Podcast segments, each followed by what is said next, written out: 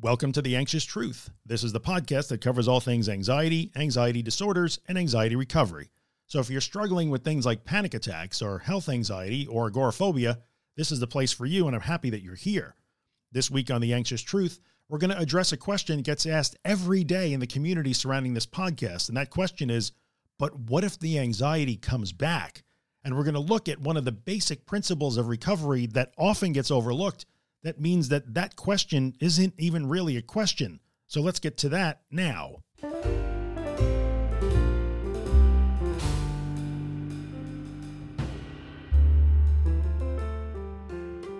Hello, everybody. Welcome back to The Anxious Truth. This is episode number 256 of the podcast. We are recording in May of 2023 in case you are listening from the future. My name is Drew Linsalata. I am the creator and host of The Anxious Truth. If this is the first time here listening to the podcast or watching on the YouTube channel, welcome. I'm glad you found us and I hope you find the content helpful in some way.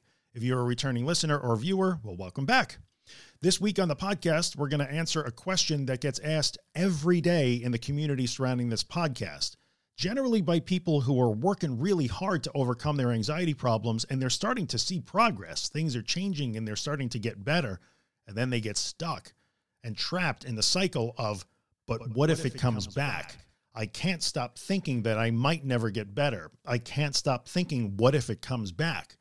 Now I understand why people think that when they start to feel a little better and things begin to change, they automatically go to, yeah, but this can't possibly last. What if it comes back?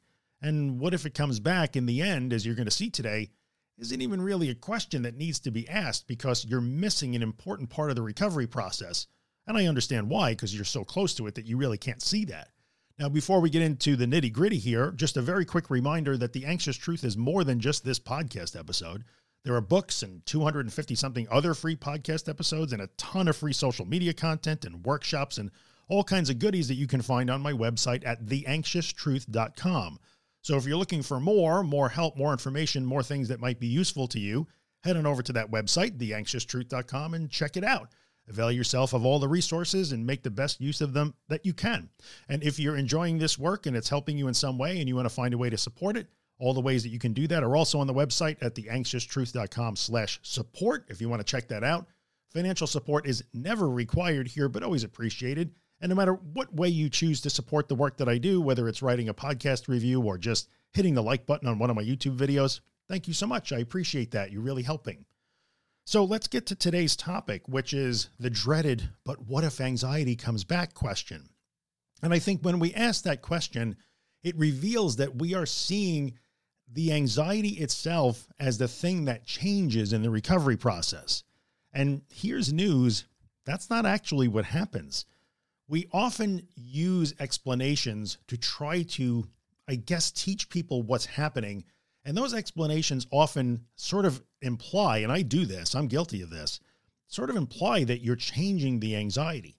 You're turning down the volume. I've, I've used that. You're turning off the threat response you're lowering the volume, you're lowering the intensity, you're changing your amygdala, you're turning off your amygdala. Like we say things like that, but that's not really what's going on. Yes, we are changing our level of sensitization. There's no doubt about that. I would agree with that. But in the end, the sensations of anxiety, the state of anxiety itself doesn't really change. So as a fully recovered person, I can tell you that in retrospect, I can see that my anxiety didn't change one bit, not even a little. And you might say, how can you possibly call yourself a recovered person and also say that your anxiety hasn't changed? Well, I'll tell you why. Because I do not live my life anxious all the time anymore. Why is that? Well, that's because I've learned that I don't have to be afraid of how I feel anymore. Nonetheless, I am alive and I'm always transparent about this. So I can experience anxiety sometimes because I'm just a human being. And the idea that we would eradicate anxiety or guarantee that you will never be really anxious, afraid, or panic ever again is ridiculous. Nobody can guarantee that. And that's not what you should be aiming for. Yet I live as a very normal person that can sometimes, like any other normal person, experience anxiety, sometimes a lot of anxiety. On very rare instances, I might even experience a panic attack. It's just not terribly impactful anymore like it used to be. But I can tell you unequivocally, and I think most recovered people would probably corroborate this, that the anxiety feels exactly how it felt 20 years ago when I was really struggling, when I couldn't leave my house, when I needed safe people all the time. I didn't want to stay alone. I was afraid of everything. I was convinced that my food had been poisoned and I was obsessed with thoughts of death and existence. It was not a fun place to be in. But I can tell you that the sensations, the feelings, the experience of anxiety, panic, and fear now are exactly the same as they were then. So what's the difference? How can I say that most of the time I am not anxious at all? And even if I do experience anxiety, it does in no way influence my life. It doesn't influence how I make my plans or what I do or where I go or what I want to do. It's, it's a non issue. It's a thing I experience sometimes like anger or sadness or happiness or disappointment or getting the flu. That's the way anxiety is in a recovered person's life. So is it possible that you'll never panic again? it's certainly possible. I mean, that could be, that would be great, right? Maybe that'll happen. But if it doesn't happen, it doesn't mean that it came back. So when we ask the question, what if it comes back? We're thinking that somehow or other, what we're doing in recovery is changing this monster that's been stalking you and attacking you, somehow wrestling it into a different form or pinning it down into submission. And that's tenuous because what if it gets up? It's strong. It's powerful. It's, it's so impactful on me. It controls me. I have it pinned down now but what if I'm not strong enough and it comes back? So I understand why you see it that way because of the way you relate to it today. But when you realize that the change does not happen in the anxiety, the change happens in you, everything is different. So I never worry that it's going to come back because I don't have to worry about that. That's actually a question that I understand. I don't even have to ask. So when people say, how can you be so sure of the answer? It's not that I'm so sure of the answer. I just know that that's not even a question. That's not a valid question for me anymore. And it's not a valid question for most recovered people because what you really want to say is, well, what happens if I feel those things again? And I'll tell you what happens when you recognize that the process of recovery is the process of changing you. When you recognize that and you understand that all the hard work you're doing intentionally doing scary things, practicing that, triggering, your, triggering yourself on purpose to practice and to get better at relating in a more healthy way, in a normal way to anxiety and fear and vulnerability and uncertainty, you are building a whole new repertoire of skills, navigational skills that you don't have today. And since you don't have those skills today, you feel like that thing just pins you down and just steps on your throat and there's nothing you can do about it because you don't have the skill set to deal with it. But as you develop the skill set, your relationship with it changes in a huge way and you're the one changing. So your heart will still race. You might experience DPDR. You might feel short of breath. You might get rubber legs. You might feel nauseous. Like that's just anxiety doing what anxiety does in human beings. It's a very well defined and incredibly predictable response in almost every human being walking the planet. So it doesn't change. You change. You just get really good at dealing with it. And I know lot, this is the part where many people who are struggling now will say, oh, so I just have to deal with this like this for the rest of my life. No, because you are changing. And when you change, your relationship with it changes and you don't, you learn that you don't have to care so much about it. It doesn't have to be the most important thing in your life and the most interesting thing in the room all the time anymore. So no, you don't deal with it the way you deal with it today because you get better at dealing with it, which means that you stop having to deal with it so much. So what if it comes back isn't really a concern anymore because we have to recognize that it's not the anxiety that we're changing. We're changing us. We change us. We get better at things. We grow, we learn, we get experienced, we get wiser, we get more adept at navigating through these negative internal experiences. And that's everything because that really changes the equation a lot. You don't see it anymore as an it that comes back when you recognize that you are the part that's changing and not it, that leads you to say, well, what do I, what will happen if I feel it again? Oh, well, I will do this, this, this, and this, the things I've been doing. I will use my new skills. I will use my new understanding. I will use my new knowledge. I will use the wisdom I've gained. Like, see the difference? You stop worrying about it coming back because you just start thinking about it, feeling things and not it coming back. Well, sometimes I'm going to feel things. And now I have, I'm really good at feeling those things now. So I don't have to worry about it so much. It's not as important as it once was when it was used to be really important. Now it's not important at all. So there is no it. I never think of anxiety as an it that can come and get me again. It's just a feeling like any other feeling that a person might have when they're living and breathing. So I, this is really important. And I understand why, when you were in the early stages or you're struggling, you might get stuck in that thought loop. But what if it comes back? But what if it comes back? Because you haven't yet understood that you are changing. You don't recognize your own growth. You don't recognize your new skill set. You don't recognize your new options. You don't recognize that your repertoire is getting broader and deeper and wider. You just think that you're somehow pinning down the anxiety or holding it off or, or you're somehow I'm not, it's not, not being triggered anymore.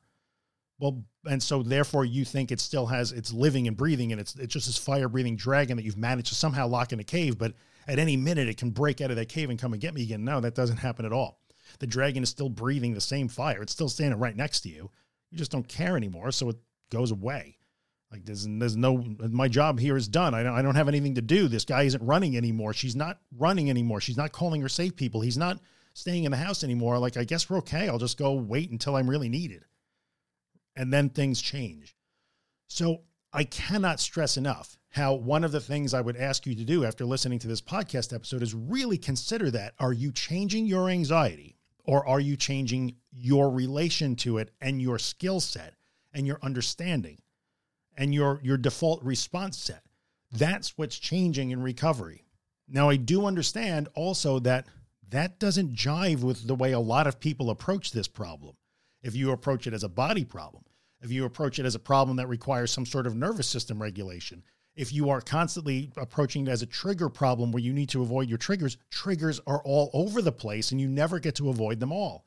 So it will seem like this very tenuous recovery that can be shattered at any time because you're trying to control things or fix things that are kind of beyond fixing as opposed to understanding like, oh, wait a minute, I'm just going to let those things be whatever they are. And I'm going to get really better at dealing with them. I'm changing. I'm the one that's changing, not it.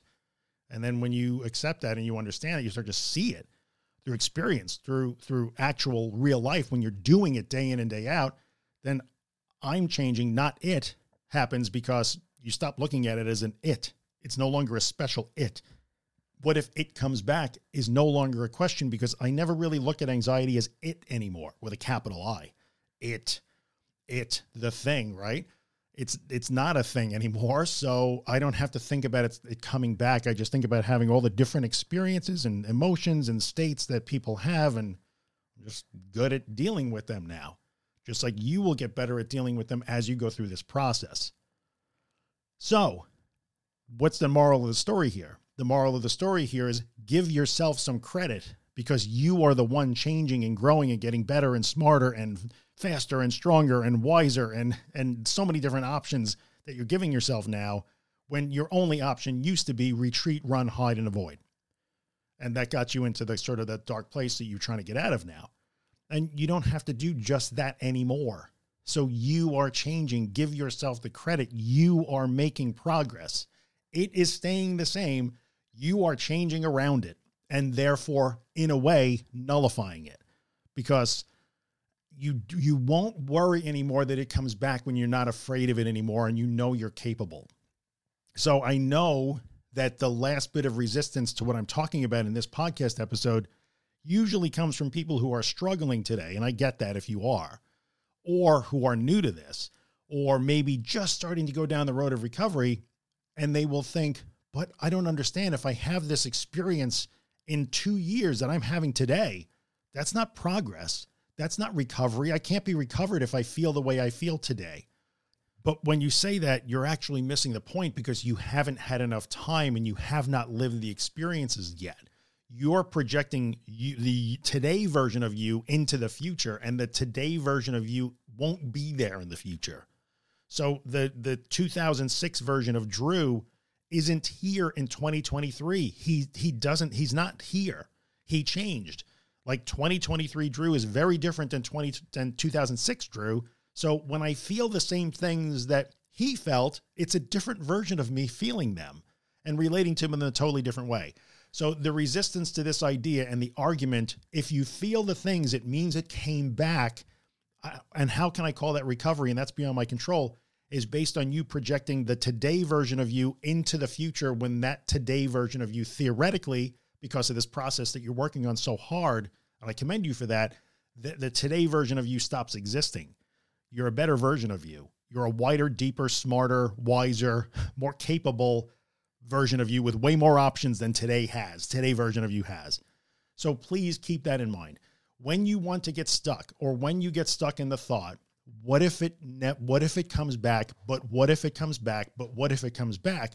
Remind yourself that, oh, this is today me worrying about how today me would feel if I'm still today me in five years. But I won't be that person in five years. Every day I get a little different. And since I'm the part of this that's changing, not the anxiety, every time I learn something new, every time I try something new, every time I practice something, every time I have a different outcome than I used to have, I am getting further away from the scared, limited, avoidant, hiding, running version of me that 100% would think that I should, if I feel this way, it's a disaster.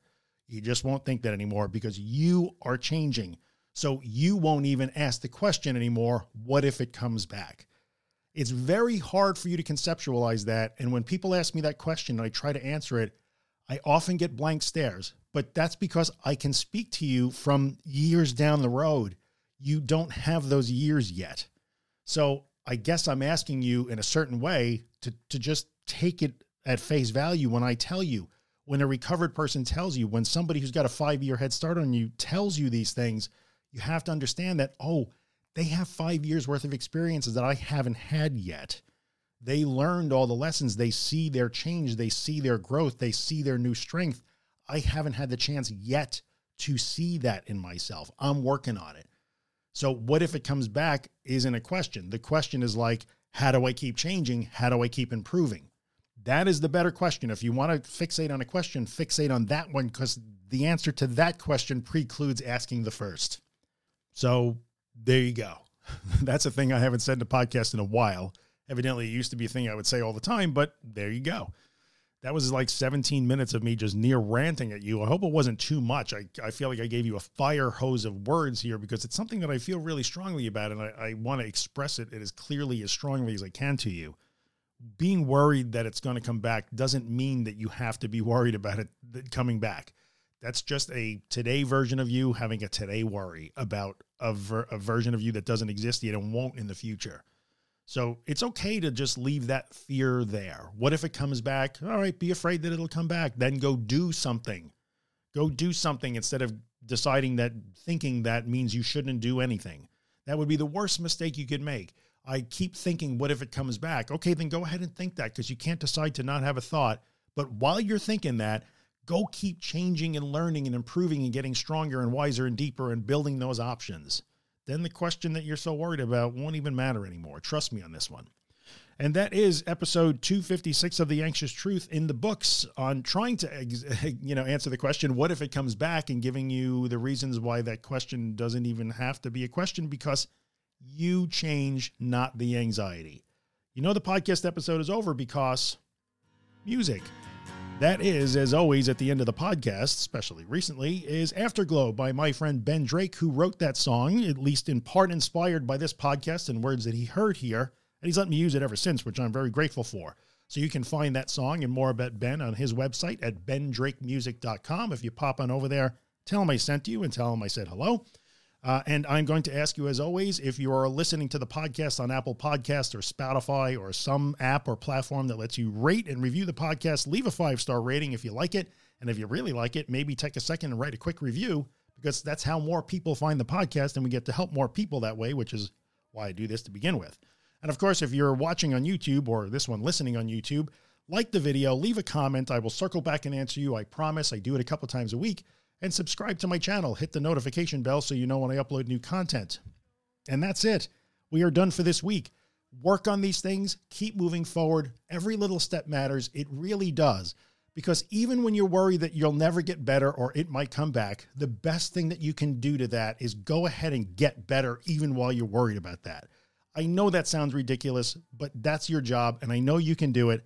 Thanks for listening. I will see you again next week looking back or dwelling on the past. You know you'll never get another chance. So go and live your life.